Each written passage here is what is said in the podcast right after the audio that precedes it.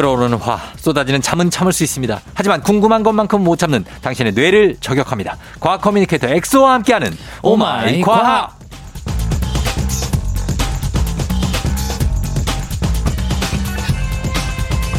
열심히 과학 공부해서 남주는 과학 커뮤니케이터 과거 엑소 어서 오세요. 반갑습니다. 과거 엑소입니다. 예, 엑소를 보면은 공부해서 남주냐?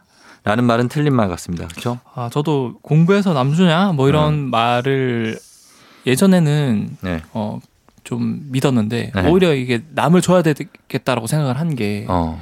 뇌과학적으로도 네. 뭔가 내가 직접 공부한 것보다 네. 내가 공부한 걸 남한테 설명해 줄때 어. 남들도 도움이 되지만 네.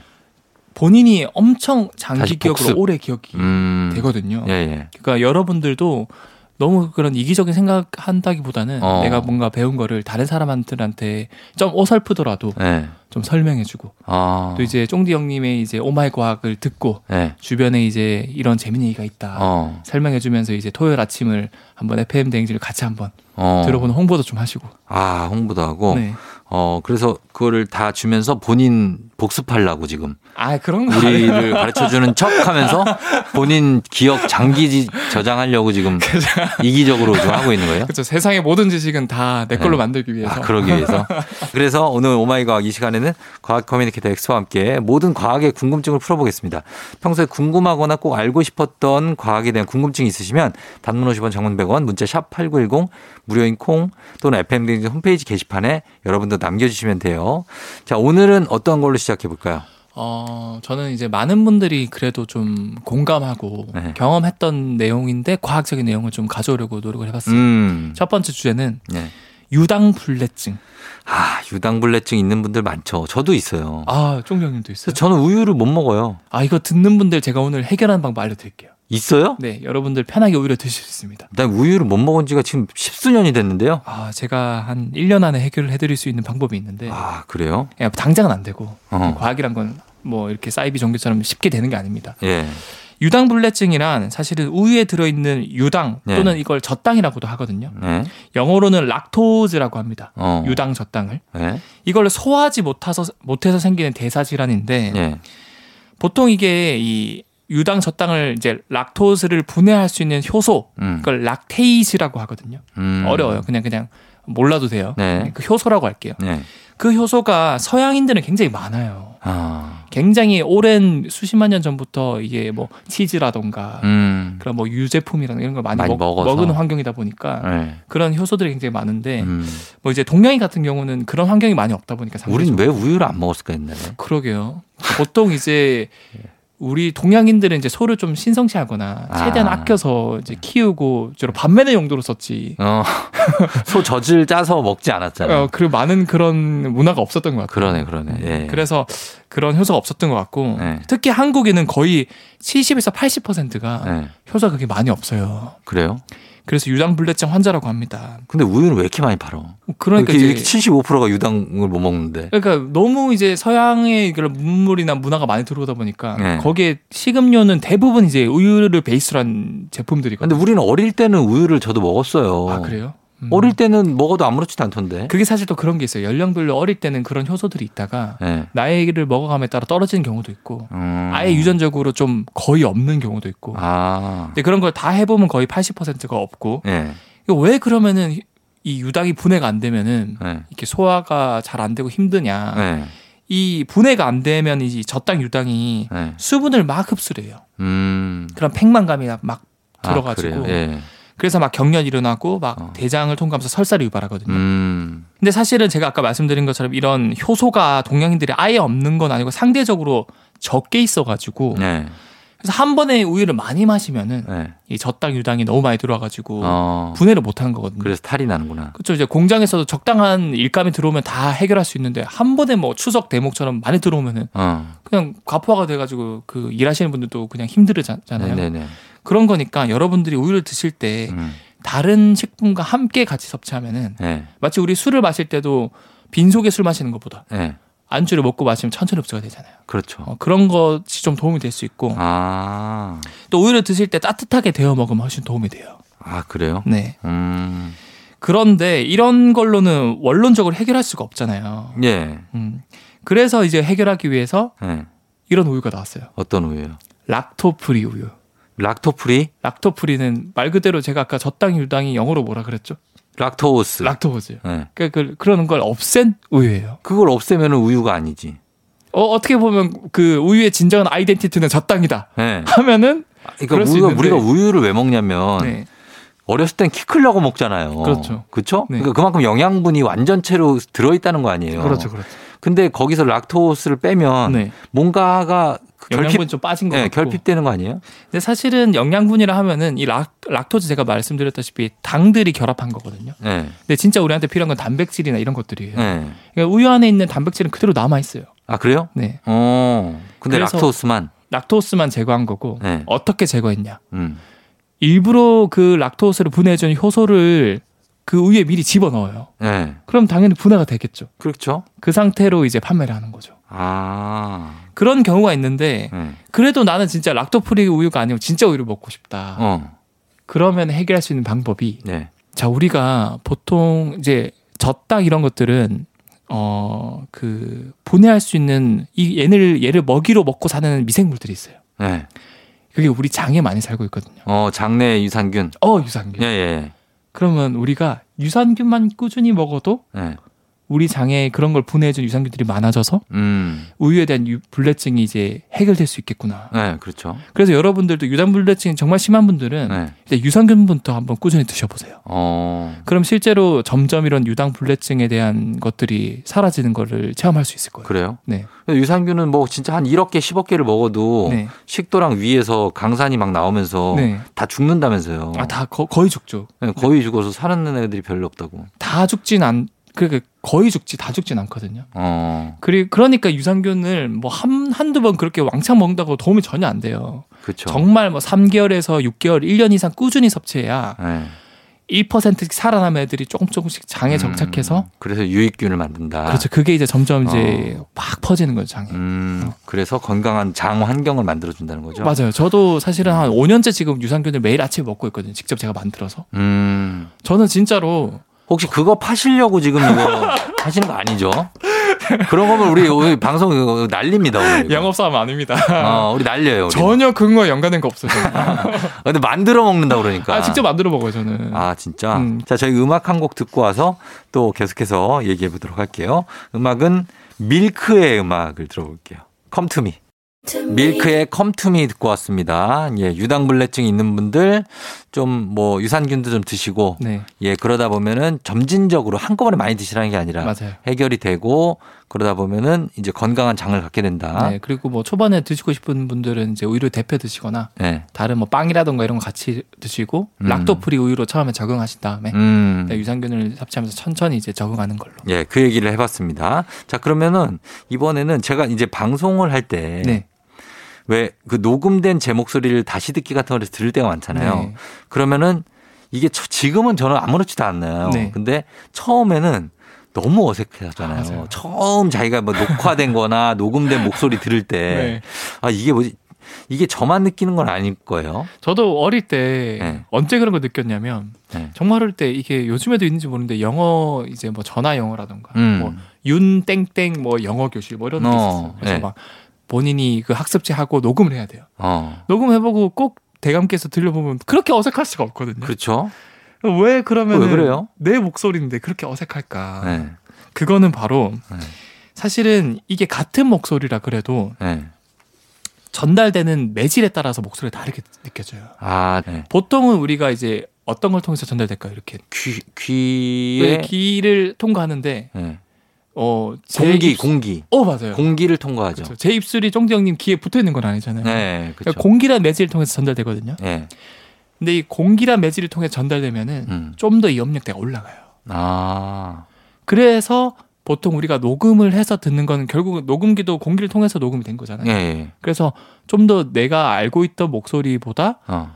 좀 높게 그래서 좀 이상하게 들리는 거고 아, 나 같은 경우는 본인 자신은 목소리를 내면은 네, 바깥으로 나온 이 목소리가 귀를 통해 들어가는 게 아니고 네, 먼저 전달될 목소리는 내 몸속에 있는 척추라든가 두개골에서 네. 뼈를 통해서 이 청신기를 자- 전달하거든요. 아, 진짜요? 네. 골전도예요? 오 맞아요. 어, 골전 아니 왜냐면 골전도 네. 이어폰 같은 게 있어서 요즘에. 어 그래서 제가 그걸 네. 후반부에 준비를 했는데 아. 그 골- 골전도도 그 원리를 이용한 건데 예, 예. 우리가 듣는 나 자신의 목소리는 직, 직접 내 몸속에 있는 뼈의 울림을 통해서 아, 그런 거구나. 전달되는 거고 이런 고체를 통해서 전달되는 거는 네. 음역대가 낮아져요. 음. 그래서 보통 이제 내 목소리가 좀 더 좋다라고 생각을 하고 있는 거고. 아, 평, 보- 보통 목소리보다. 보통 이제 내가 들리는 목소리가. 아, 그렇구나. 근데 남들이 들을 때는 네. 좀더 이제 음역대가 높으니까, 높으니까. 막 어, 그렇게 좀 이상하게 들릴 수 있는 건데 아, 그럼 귀는 뭐예요? 귀로는 소리 안 들어요? 그 귀도 고- 소리가 듣죠. 근데 먼저 골로 어, 그 그렇죠, 전달이 그렇죠. 되고 네. 그다음에 귀로 전달이 된다고요? 그렇죠. 그게 우리 몸에서는 이미 이제 동기화가 된 거죠. 수십만 년 동안 그게 그렇게 됐기 때문에 아. 어, 몸 이제 뼈를 통해서 들리는 소리가 이제 내 소리고 네. 그게 이제 먼저 전달되니까 내 목소리라고 생각을 하는 거고 음. 아까 쫑디 형님 말한 것처럼 네. 이제 골전도 이어폰도 같은 원리라서 네. 이게 진짜 신기해요. 골전도 이어폰은 귓구멍에 귀에다 넣는 게 아니고 안 넣고 그냥 머리에 대거나 머리 옆쪽이나 어. 이런 데 아니면- 어. 끼는 게 있어요. 이게 양쪽으로 네. 해서 머리 옆쪽에 귀 뒤쪽 귀 뒤쪽 얘는 그냥 머리에다가 대는데 소리가 들려요. 맞아요. 네. 그거 막 진짜로 정, 정수리에 대거나 그래도 들려요? 그래도 들려요. 아, 진짜. 그리고 막 목 뒷뼈에 대도 네. 소리가 들려요. 에이, 말도 안 아, 되는 얘기야. 진짜요? 목 뒷뼈 척추에다 대면 들린다고요? 아니 그래서 여기다 대면 소리가 들린다고 이어폰이? 아니, 골전도 전용으로 파는 이어폰이 있어요. 아, 그것만 되는구나. 네, 그거는 이제 실제로 이제 진동을 울려가지고 소리를 전달하는 거죠. 음. 그리고 이제 알겠습니다. 소리에 관련해서 제가 팁 몇 가지 좀 재밌는. 사실 몇 가지 가지고 왔는데 네. 어, 보통 이제 성악가나 가수분들이 네. 성량 얘기를 할때 음. 이제 성량이 어떻게 많아질까? 네. 이건 보통 근육량이 많은 이제 사람들이 힘이 세듯이 네. 폐활량이 클수록 그 어. 성량이 커지거든요. 어, 그래요?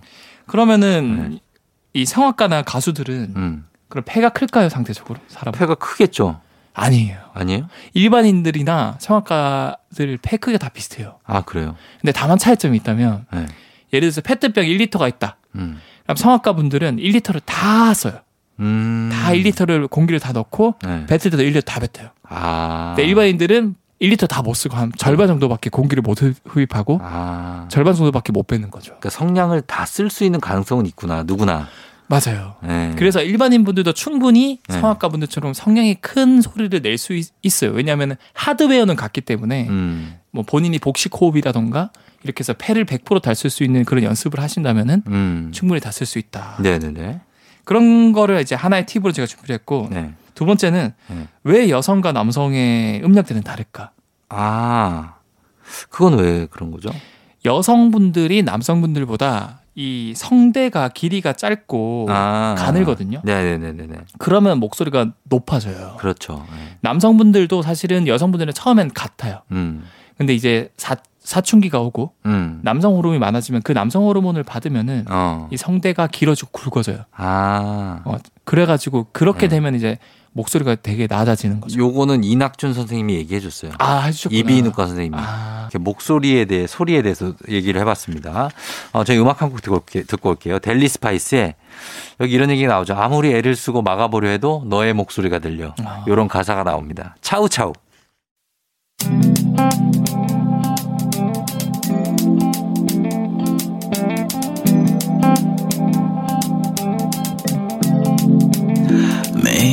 같은 길을 걷고 있나요? 매일 같이 옆에 있음 좋을 텐데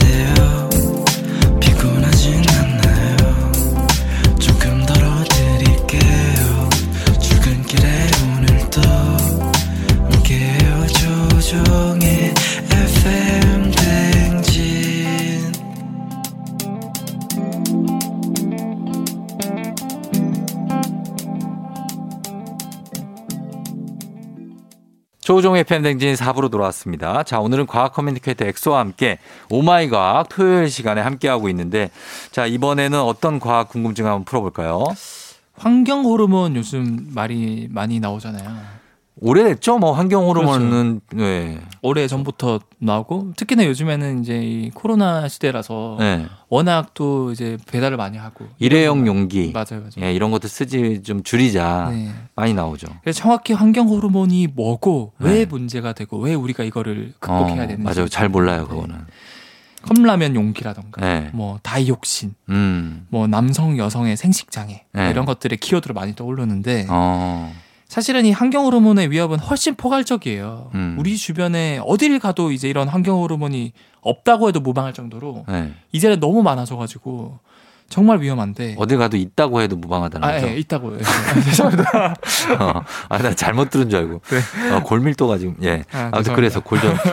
그래서요. 예. 어, 골다공증은 아닙니다. 예, 예. 환경 호르몬이 근데 어떤 건지를 잘 몰라요, 저희가. 사실은 이 환경 호르몬이 네. 일본과 우리나라 매스컴에서만 쓰는 말이고 아, 국제적으로 통용되는 정확한 용어는 뭐라고 해요?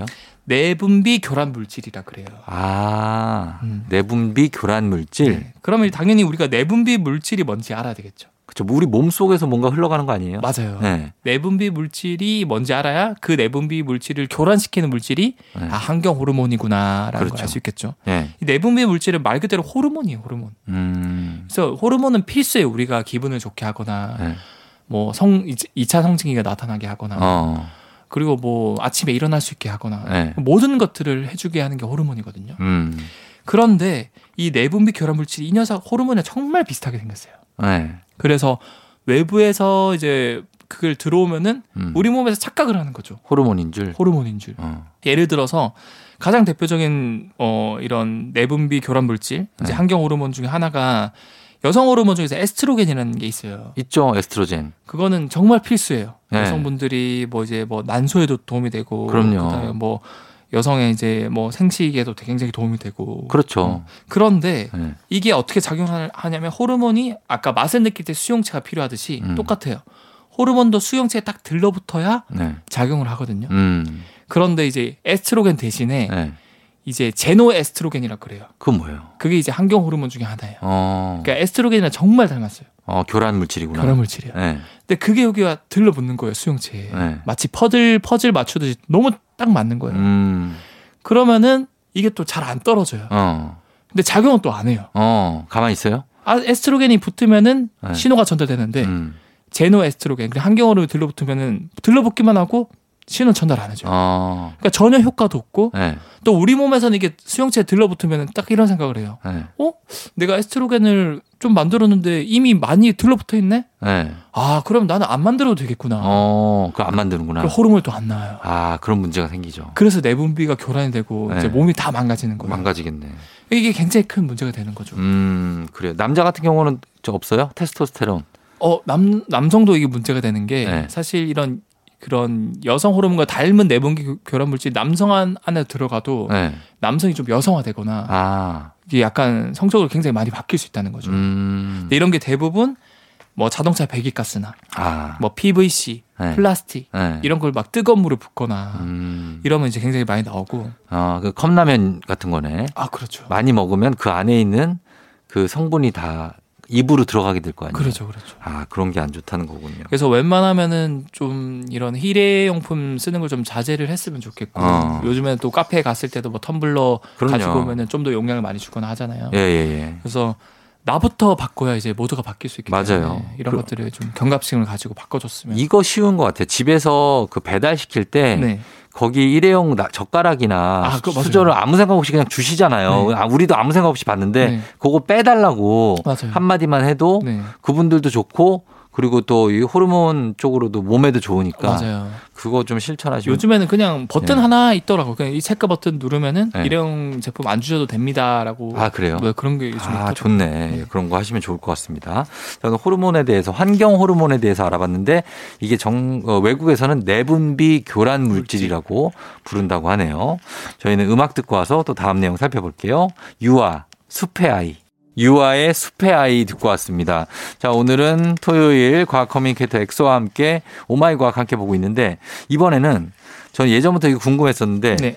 오른손잡이가 왼손잡이보다 훨씬 많잖아요. 아 훨씬 많죠. 왼손잡이는 드물잖아요. 거의 뭐 한 8대2, 9대1 정도. 그 이유가 뭔지 알고 싶습니다. 어 맞아요. 사실은 이게 오른손 왼손이 영어에 대한 어원을 살펴봐도 예. 이미 오른손은 이제 right right hand, 영어로 뜻이 오른쪽 말고도 또, 또 다른 뜻이죠. right 오른. 어, 오른 그러니까 맞아요. 오른 어떤 정의로운 막 이런 거 할때 어, right. 올바른. 예. 근데 레프트는 실제로 그 약한 힘없는 쓸모없는 아. 이런 뜻이 어원이 있어요. 아, 그래요. 이미 문화적으로도 굉장히 뭔가 왼손잡이는 좀 핍박하고 네. 등한시하고 음. 이런 문화까지 생겼는데 음. 전 세계 인구의 진짜 10% 정도밖에 안 되거든요 왼손잡이가. 예.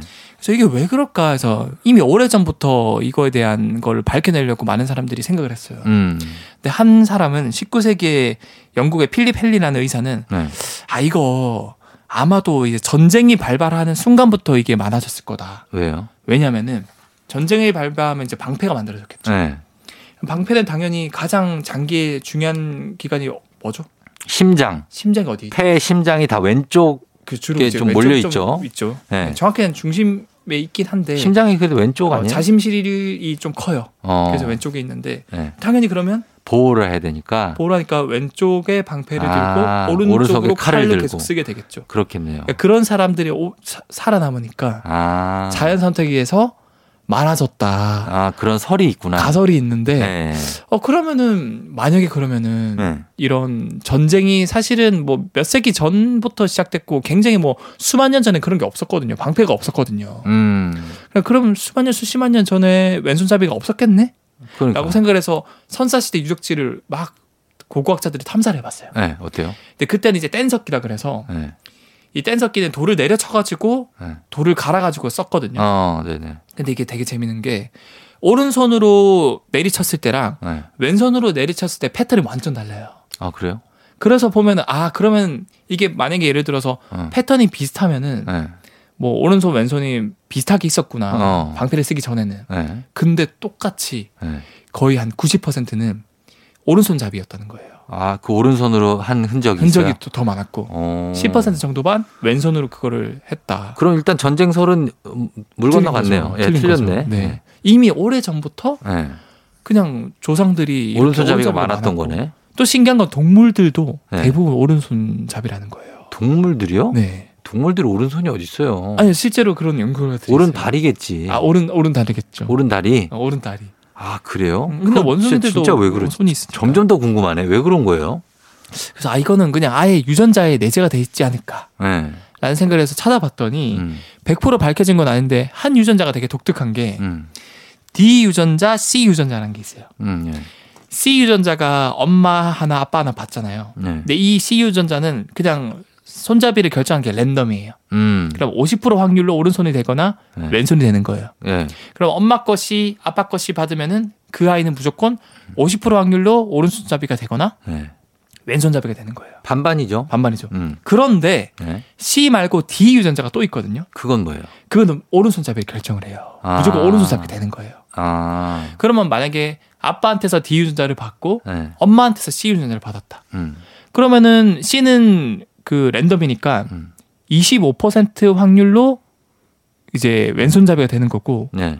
75% 확률로 오른손잡이가 될 수 있는 거죠. 어, 그렇죠. 왜 냐, 하면 D는 무조건 오른손잡이니까 무조건이니까. 50%는 무조건 오른손에 결정되고 그렇죠. 남은 50%는 C가 랜덤이니까 네. 25%가 오른손잡이고 25%가 음. 왼손잡이니까. 그렇겠죠. 예. 그런데 엄마 아빠 DD를 다 받았다. 어. 그럼 100% 왼- 100% 왼손잡이? 네. 아. 그러면 비율상 거의 한 8대 2 정도로 네. 오른손잡이가 나올 수밖에 없는 구조거든요. 유전자적으로. 음. 그러니까 이걸 통해서 아 이런 DC 유전자에 의해서 네. 이 오른손 왼손잡이가 결정되는구나. 어. 라는 게 아직까지 밝혀졌고 지금까지는 유전자 때문에 그런 거라는 그렇죠 게 그렇죠 왼손잡이가 좀 더 적은 이유가 그렇죠 아 그리고 그래요. 최근 들어서 이런 손잡이를 결정 유전자들이 계속 더 밝혀지고 있다고 하더라고요 그런 게 있습니다. 네. 오른손잡이 왼손잡이 유전자의 영향이 어 크다. 네 예, 이렇게 지금까지는 알려져 있습니다. 음 그리고 요거 보고 다음 내용도 하나 더 볼까요? 어떤 궁증? 네. 어 이것도 제가 준비를 한게 네. 라면이든 과자든 음료수든 겉에 칼로리가 표시가 돼 있잖아요 네. 그러면 칼로리는 어떻게 측정을 하는 것일까 어 칼로리 측정. 네 글쎄요, 그 어떤 그 열량을 네. 칼로리 열량이잖아요. 아, 열량이라 그러죠 그거를 운동량을 측정해서 열로 환산하는 거 아니에요? 운동량 네. 그말 그대로 사실은 운동량이라보다 열을 얼만큼 낼수 어, 낼수 있는가 있느냐? 거든요. 네, 기대치. 맞아 네. 맞아요 네. 기대치가 아니고 직- 직접 약간 투박한 방법인데 지- 직접 실험을 해요. 실험을 어떻게 하냐? 어떻게 해요? 그냥 태워요. 태워. 그 음식을. 어. 그래서 그 태워서 그 밤 칼로미터라는 특수한 통이 있거든요. 네. 거기에 태워서 거기에 주전자 같은 게 있고 거기에 물을 넣어요. 음. 그러니까 그 물을 얼만큼 온도를 데필 수 있는가. 음. 그거에 따라서 칼로리가 정해지는데 어. 실제로 1칼로리는 네. 1기압에서 네. 물 1ml를 1도 올리는데 들리는, 드는 양이거든요. 음. 1칼로리가. 네. 그럼 당연히 어떤 식품을 태워봤는데 네. 물이 뭐 한 10도 올랐다. 음. 아, 그, 식, 그 식품은 몇 칼로리일까요? 10칼로리? 어, 맞아, 10칼로리. 아, 그렇게 되는 거예요? 그렇게 계산하는 거예요. 아, 되게 단순하게 하네요. 그렇죠. 굉장히 좀 투박한 방법이지만 네. 지금도 그 방법을 쓰고 있고 그러면은 우리가 뭐 보통 식품은 거의 무조건 탄수화물, 지방, 단백질이잖아요. 네. 탄수화물은 그러면 1g당 몇 칼로리 정도가 들어가 있을 거예요, 열량이. 어, 탄 열량이요? 네. 몇 정도 들어 있어요? 4칼로리 정도 돼 들어가 있어요. 1g당 4칼로리. 1g당 4. 네. 그다음 단백질도 4 정도. 어. 근데 지방은 네. 9나 들어가 있어요. 두 배 이상이네요. 그래서 이제 다이어트 할 때 이제 지방을 좀 이제 멀리하라라는 이유가 아. 이제 생각보다 이게 칼로리가 굉장히 높다 지방이 네. 그런 거고 또 우리가 살 찌우려면 술살 음. 술살이 최고다. 술살, 어, 알코올. 그럼, 어, 알코올. 네. 그래서 강호동 씨도 그런 말 했거든요. 뭐라고요? 살 찌우려면 술살이 최고다. 어. 이 알코올이 액체잖아요. 네. 근데 알코올이 1g당 몇 칼로리가 있는지 아세요? 글쎄요, 칼로리가 좀 많은가요? 7칼로리가 있어요. 아, 그래요? 네, 무려 탄수화물 단백질보다 많아요. 아, 알코올에? 알코올에. 오. 그러니까 생각보다 이 술에 칼로리가 굉장히 많이 들어가 있는 거예요. 그러네요, 진짜.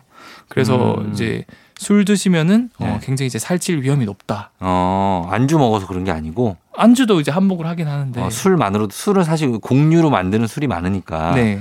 아, 그럴 수 있겠네요. 그렇죠. 칼로리가 그래서 높다. 보통 이제 다이어트 하시는 분들은 네. 이 하루 권장량의 칼로리를 기준으로 삼고 네. 이제 이런 칼로리를 계산해서 음. 하는 게 이제 도움이 많이 될 거고 네.